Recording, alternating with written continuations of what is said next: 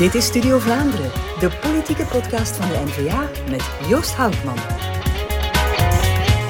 Welkom in een nieuwe aflevering van Studio Vlaanderen. De gast vandaag een wereldburger, want op dat statuut gaat elke Limburger prat. Een voormalig diensthoofd in een ziekenhuis, een echtgenote van een warme bakker en een federaal parlementslid. Welkom, Mieke Klaas. Mieke, dat is een heel opmerkelijk uh, profiel. Uh, en ik vind dat interessant omdat ik denk dat de, uh, de mens achter de politicus een beetje de politieke visie kleurt. Dus we gaan even al die onderwerpen behandelen. Um, ik zeg federaal parlementslid, maar eigenlijk ben je dat nog niet zo heel lang. Hè? Nee, dat klopt. Um, sinds uh, eind juni vorig jaar, dus eigenlijk een dik jaar. Ja, en, en, wat valt jou op, op, dat, op dat jaar op? Hè? Oh, veel natuurlijk. Hè. Het is een beetje een rollercoaster geweest aan informatie, wat natuurlijk ook heel boeiend maakt. Een aantal dossiers die op mijn pad gekomen zijn. Um, heel veel uitdagingen, ja, heel veel kennis opdoen.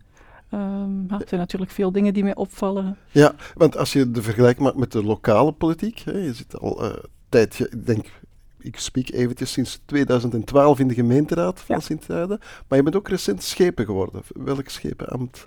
Uh, ik ben schepen onder andere bevoegd voor ruimtelijke ordening uh, en onroerend erfgoed. Ja. ja. en als je de vergelijking maakt met dat lokale niveau en het, en het federale, wat zijn daar de, de grootste verschillen? Goh, de op, grootste verschillen, ja, voor mij natuurlijk, omdat ik zelf kom uit de zorgsector op mm -hmm. federaal niveau, kan ik uh, dieper werken op thema's waar ik professionele ervaring mee heb. Ja. Uh, maar op federaal niveau heb ik ook het, het, gevoel dat je meer op langere termijn aan bepaalde dossiers inhoudelijker ja. meer kunt doorwerken. En die lokale politiek is meer hands-on?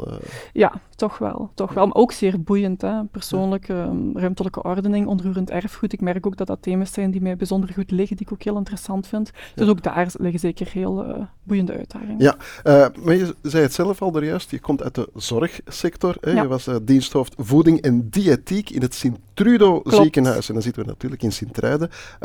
Ja, wat kan ik mij daarbij, of wat mag ik mij daarbij voorstellen? Een, een, een diensthoofd voeding en diëtiek, wat moest je dan allemaal doen? Ja, ik ben in eerste instantie ben ik heel wat jaren diëtiste geweest. Hè, dus mm. dan gaat het meer over uitleg geven over voeding aan het bed van de patiënt. En naderhand ben ik doorgegroeid tot teamleider en dan tot diensthoofd van de voedingsdienst. Ja. Dus diensthoofd van de diëtisten enerzijds, het team diëtisten mee aansturen in het ziekenhuis. En anderzijds ook diensthoofd van de voedingsdienst op zich. Ja. Het logistieke gebeuren, het maaltijdgebeuren, zorgen dat de maaltijden op de juiste manier, volgens hygiënevoorschriften, op het juiste tijdstip ja. aan bed komen. Um, ook het, het, aansturen van de koks in het ziekenhuis, het ja, aansturen van de cafetaria. Dus alles wat met voeding te maken heeft, daar ja, de aansturing. dan kan ik mij inbeelden dat veel mensen jou dan vragen, ja, geef eens de ultieme voedingstip, uh, of de gezonde voedingstip. Wat, wat zou dat zijn als mensen ik ben, ik ben daar altijd heel gematigd in geweest. Ik denk het beste advies is, ga het vooral niet te ver zoeken. Ja. Uh, ga, hou het bij kleine aanpassingen um, in, uw, in uw dagelijkse levensstijl. Denk na over wat kleine aanpassingen zijn die haalbaar zijn op lange termijn. Heel veel drastische maatregelen gaan, gaan aannemen is zelden een goed idee en ja. dat, leidt meestal ook niet tot, tot de beste resultaten. Ja, alles met mate. Zeg alles maar. met mate en gezond verstand. Ja, ik kan me inbeelden dat die achtergrondkennis, hè, dat je die meeneemt naar, naar het parlement. Je zit ook in, in de Kamercommissie uh, Gezondheid. Uh, wat zijn de onderwerpen die je daar heel specifiek op volgt? Ja, natuurlijk. Vanuit mijn hart ben ik heel erg bezorgd om overgewicht en obesitas. Ik denk dat dat ja. als diëtiste voor zich spreekt. Uh, dus dat is, een, dat is, een, thema waar ik heel erg begaan mee ben en waar ik ook probeer uh, mee na te denken over het beleid en probeer bepaalde zaken in beweging te krijgen. Ja, en wat, wat zijn daar de grootste problemen? Of, of waar zeg je van ja, daar loopt het eigenlijk toch een beetje mank in, in, in het ik obesitasbeleid? Denk, ja, ik denk als we vandaag kijken naar de cijfers, uh, we zien dat 1 op de 2 volwassenen overgewicht heeft. Uh, 1 op de 7 leidt aan obesitas. Uh, recent zijn er... Vreselijk Dat is vreselijk, cijfers, ja. En ook als we kijken naar de jongeren, zijn er recente cijfers dat van 2018 tot 2022 er daar een enorme toename is als het gaat over overgewicht en obesitas. Hm ik heb zo soms een beetje het gevoel, ja, we staan erbij en we kijken ernaar. Ja. En ik, ik vind het jammer dat er daar te weinig op ingezet is de afgelopen jaren, de afgelopen legislaturen. Ik denk dat we daar echt voor heel grote uitdagingen staan. En een van de mogelijke uh, een deel van de oplossing zou kunnen zijn dat bijvoorbeeld de toegankelijkheid tot de diëtisten, dat dat, dat verbeterd wordt en dat daar meer financiële ja, ondersteuning meer begeleid worden ja, natuurlijk. Ik denk dat heel veel mensen daar nood aan hebben, maar vandaag de dag zit je daar met een financiële drempel die voor veel mensen niet te overbruggen is, waar ik ook uiteraard heel veel begrip voor heb. Ja, en uh, als je het over die obesitas uh, hebt, hoe, hoe komt dat? Kan, kan jij dat ergens duiden? Je hebt die achtergrond. Hè? Hoe, hoe komt het dat er zoveel mensen met dat probleem geconfronteerd worden? Kan je dat duiden? Of? Oh, ik denk dat dat een, een en-en-en verhaal is ja. natuurlijk. Hè. We, worden, we zien het zelf ook, hè. we worden elke dag in onze maatschappij geconfronteerd met reclame over ongezonde voeding op elke hoek van de straat. Duikt er wel een, een fastfoodketen of een snoepwinkel of ja, noem maar op. Het is ook vaak ontzettend lekker natuurlijk. Ja, nu moeten daarom al die dingen verboden worden? Nee, daar ben ja. ik absoluut geen voorstander van. Maar ik denk wel dat we de mensen kennis moeten bijbrengen en de mensen weerbaar moeten maken. En zeker als het gaat over kinderen en jongeren, daar ja. moet er vooral op ingezet worden dat zij ook verder uh, het leven kunnen ingaan met, met kennis die daarover, uh, met correcte kennis, die ja, belangrijk is. Ja. wat er allemaal bij komt Ja. kijken en wat ze beter laten of maar Klopt, eens af en ja. toe doen. Nu, uh, de Bourgondische Vlaming die houdt van, van lekker eten, maar die houdt ook van een glaasje drinken. Maar ook dat is eigenlijk wel wat een, een gezondheidsissue, hè? De, de alcoholproblematiek. Volg jij die ook? Ja, op? die volg ik ook op. Hè. Dus daar was het een hele tijd wachten op het, het alcoholplan van uh, minister Van den Broeke. Mm -hmm. En dat is in het voorjaar geland. Dus daar wachten wij nu ook vooral op de uitrol van de verschillende acties die daarin opgenomen zijn. Dat is een hele lijst aan acties Mm -hmm. uh, met allerlei deadlines. Dus dat proberen we nu ook op te volgen, um, stap voor stap. Een belangrijk actiepunt wat in het alcoholplan staat, is bijvoorbeeld het oprichten van een zorgtraject. Mm -hmm. um, alcohol voor jongeren. Um, dat is dan eigenlijk een zorgtraject waarbij jongeren die op een spoeddienst terechtkomen met een alcoholintoxicatie, dat die op de juiste manier begeleid worden, opgevolgd worden. Ja, en eerste, ook achteraf dan? Ja, uh, achteraf. En ten eerste omdat ze ook leren van hoe ga ik op een gezonde manier om met alcohol en ja. ook om problematiek op, op latere leeftijd te voorkomen. Ja, gesteld dat jij nu de, de touwtjes in handen zou hebben, puur over die alcoholproblematiek, waar zou je dan nog veel meer op, op inzetten? Of wat zou je veranderen? Um, ja, ik zou het denk ik breder trekken naar alle leeftijdscategorieën. Hè. Mhm. Enerzijds vind ik die focus op de jongeren is goed, we moeten ergens beginnen. Ja. Maar als we kijken naar de cijfers, dan zien we bijvoorbeeld, ja, waar zitten ook problematische drinkers? Bijvoorbeeld, onderzoek heeft aangewezen dat die ook zitten in de categorie van de plus 55 bij de mannen. Ja. Uh, ik denk, ja, we moeten niet weer jaren wachten voor we alles gaan aanpakken. Dus ik zou het breder trekken naar alle leeftijdscategorieën. Ja, en geheel terzijde, als we het over uh, katers hebben, jij hebt ook een kat thuis. Klopt, ja. Hoe heet die kat? Rosé. Ja, oké. Okay. Dan blijven we in het onderwerp. uh, nu, we hebben het gehad over, over uh, alcohol en, en kan lekker zijn, maar ook een beetje mee opletten toch. Uh, maar al helemaal ongezond is, is tabak, hè, ja. als we het over gezondheid hebben. En je sprak er juist over de, over de jeugd en het drinken van Mhm. de jeugd. Ja, als we nu spreken over roken bij de jeugd, dan gaat het vooral over vapen. Ja. Um, dat heeft de air van, oh, dat valt toch wel een beetje mee, is niet hetzelfde als een, als een sigaret en zo, maar vapen lijkt me toch wel een issue. Dus ja, ja, ik denk eerst is het belangrijk om te zeggen dat we zeker niet tegen vapen zijn. We zijn zeker niet tegen een elektronische sigaret.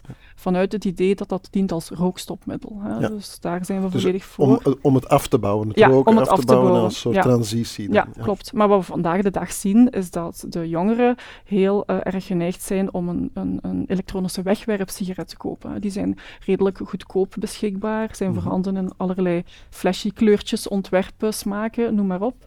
Ja, dan gaat het in de meeste gevallen niet om rookstopmiddel. Hè. Dan gaat het meer om, om meedoen, meedoen met de bende, meedoen met de hoop, misschien niet nee durven zeggen. Ja, en, als het er dan nog allemaal trendy uitziet, Ja. dan kan het echt een hype worden. Klopt. Um, terwijl, hoe je het ook draait of keert, daar zit nicotine in. Nicotine is een zeer verslavende stof. En ja, jongeren zijn nog, hun hersenen zijn nog volop in ontwikkeling. Dus ja, we mogen natuurlijk geen beleid enten op een buikgevoel, maar we voelen allemaal aan dat dat niet het juiste pad is om te bewandelen. Ja. Um, er zijn heel veel experten die daarover aan de alarmbel trekken. Hè. Bijna wekelijks lezen we daarover artikels uh, in de media. Ook heel veel uh, leerkrachten spreken mij daarover aan. Van ja, Mieke, we zitten eigenlijk met de handen in ons haar. Want als je na de pauze op school de wc's gaat bezoeken, dan ligt het daar vol met uh, elektronische wegwerpsigaretten. In die zin heb ik ook toen ik in het begin in het parlement zat, mijn eerste mondelinge vraag ging Mhm. over um, het verbod voor die elektronische wegwerpsigaret. Vandaag de dag zijn we een jaar later en het verbod is er nog steeds niet. De minister is ermee bezig, maar intussen zien we dat verschillende landen ons aan het inhalen zijn. Ja. Dus dan stel ik mij soms de vraag, ja, waarom moet dat bij ons zo lang duren? Ehm, Mhm. Waarom, ja, waarom Men- zien wij voelt andere de landen... precies niet. Ja. Ja, ja, het gaat allemaal zo traag bij ons. Ik denk dat er nu gemikt wordt op, op 2025, als ik me niet vergis. Ja, omdat... maar ondertussen blijft verbod- het ja. duren. En intussen zijn Ja. er steeds meer en, En hoe meer doen andere, andere landen dan? Zijn die heel categoriek? Of, eh, of welk voorbeeld zou jij... Ehm, ja, in Frankrijk is er nu bijvoorbeeld ook een verbod gekomen, maar als ik eens kijk naar Duitsland, zij pleiten bijvoorbeeld voor een verbod op Europees niveau. Ja. En ja, ik denk, waarom niet? Dat zou een interessante piste zijn. Ehm, de minister van eh, Gezondheid, hè, die verantwoordelijk is, Frank van den Broeke, vind jij dat hij goed bezig is op de, op de punten die wij nu hebben aangehaald? Het, het, het roken, het vapen, eh, alcohol, obesitas. Mm, ja, ik zal in, in twee woorden spreken. Ik, Ja. denk, ik denk dat hij oprecht bekommerd is om Ja. die problematieken, maar met oprecht bekommerd zijn gaan we er natuurlijk niet raken. Ehm, wat mijn ervaring is op het afgelopen jaar, met alle experten waar ik mee gesproken heb, zowel als het gaat over obesitas, alcohol of tabak, krijg ik telkens dezelfde feedback van ja, het is jammer dat we niet gehoord worden. Of het is jammer dat er met ons niet in overleg eh, getreden wordt.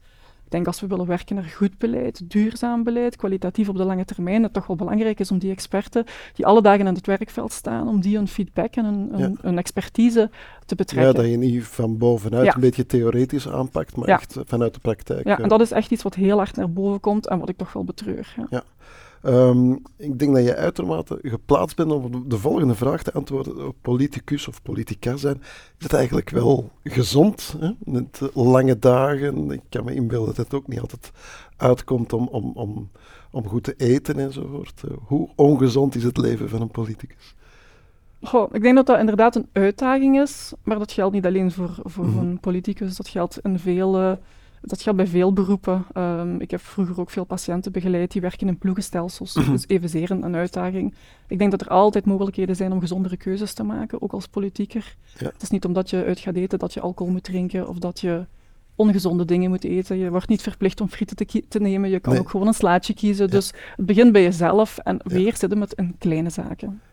Ehm, we hebben gezondheid, gezonde voeding, maar je hebt natuurlijk ook de stress van het alledaagse leven. Nu, jullie werken met twee hard, jullie hebben ook een, een, een gezin. Hoe combineer je dat als, als jonge politica allemaal?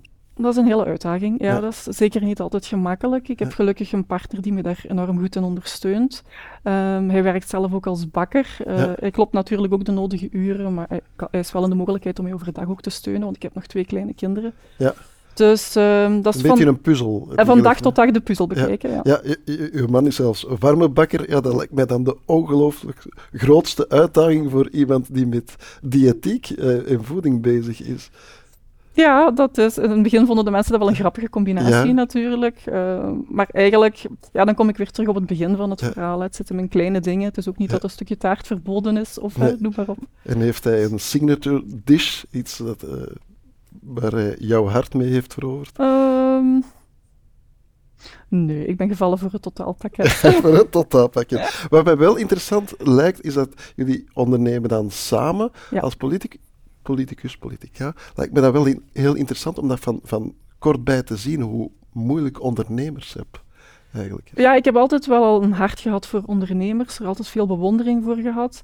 Maar met nu zelf een bakkerij op te starten, zijn we toch wel ja, op heel wat ehm, uitdagingen gebotst het afgelopen jaar. Je, je moet ook weten, we hebben die beslissing genomen voor bijvoorbeeld de oorlog in Oekraïne uitgebroken is. ehm, ehm, voor de energiecrisis, dus de, de elektriciteit- en gasprijzen zijn, Ja. zijn torenhoog geworden, de graanprijzen torenhoog. We zijn toch wel geconfronteerd geweest met heel wat problemen, wat maakt dat het eerste jaar zeker niet evident is. En dan moet je toch wel bijzonder sterk staan. Eh, Ja. ik, ik denk voor veel mensen die starten, ehm, neem ik aan dat het te veel wordt. Financieel, maar ook administratief. Ja. Ik denk dat de overheid zich, zich niet altijd op de juiste manier realiseert hoe hard sommige zelfstandigen werken Ja. en hoe, hoe weinig steun er is om Ja, ja, ja. hen te begeleiden. Hoe zwaar het pakket eigenlijk is. Hè. Ehm, hoe ben jij eigenlijk in de politiek terechtgekomen? Heb je dat van thuis uit met de spreekwoordelijke paplepel meegekregen? Ja, ergens wel. Ik herinner me als kind ehm, op zondag aan tafel bij mijn oma langs mijn moederszijde was politiek altijd een vast onderdeel van, van het gesprek.